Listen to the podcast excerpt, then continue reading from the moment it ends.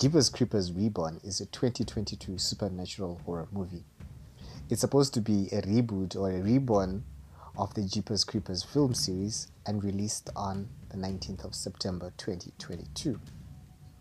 The premise of the story is that a couple attend a festival for horror nerds and the creeper comes creeping. This movie was said to be the start of a new trilogy in a new Jeepers Creepers series, which would be a separate production unrelated to the previous ones, uh, rejuvenate the franchise, especially after the epic failure that was Jeepers Creepers 3. It was also meant to distance itself from the fallout on bad publicity behind the original director having been exposed as a convicted sexual offender.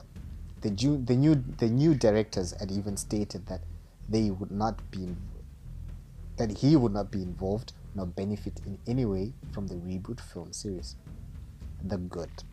The opening sequence is a throwback to the opening sequence in the first Jeepers Creepers movie. Driving past the same or a similar stretch of highway, past the Creeper Church, and have a scary encounter with a Creeper truck. And same license number. Beating you.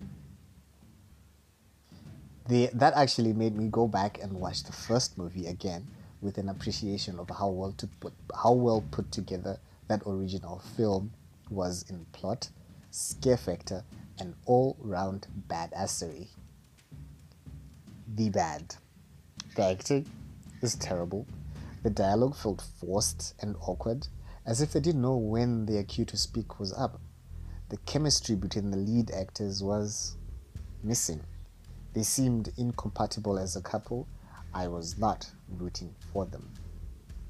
The plot is held together with a shoestring and unravels to an unsatisfying ending. Maybe they hoped they could explain away any loose ends in the next movies. The ugly.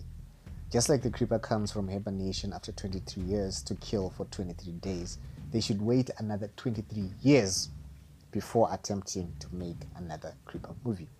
Spoiler alert, they kill the creeper and it doesn't die. How do you like those peepers? Final thoughts. I rewatched the Jeepers Creepers movie to wash away the taste of this one.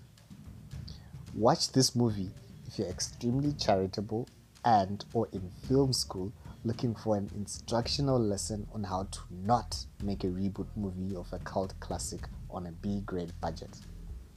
Have you watched any of the Jeepers Creepers movie? Will you or have you watched this one?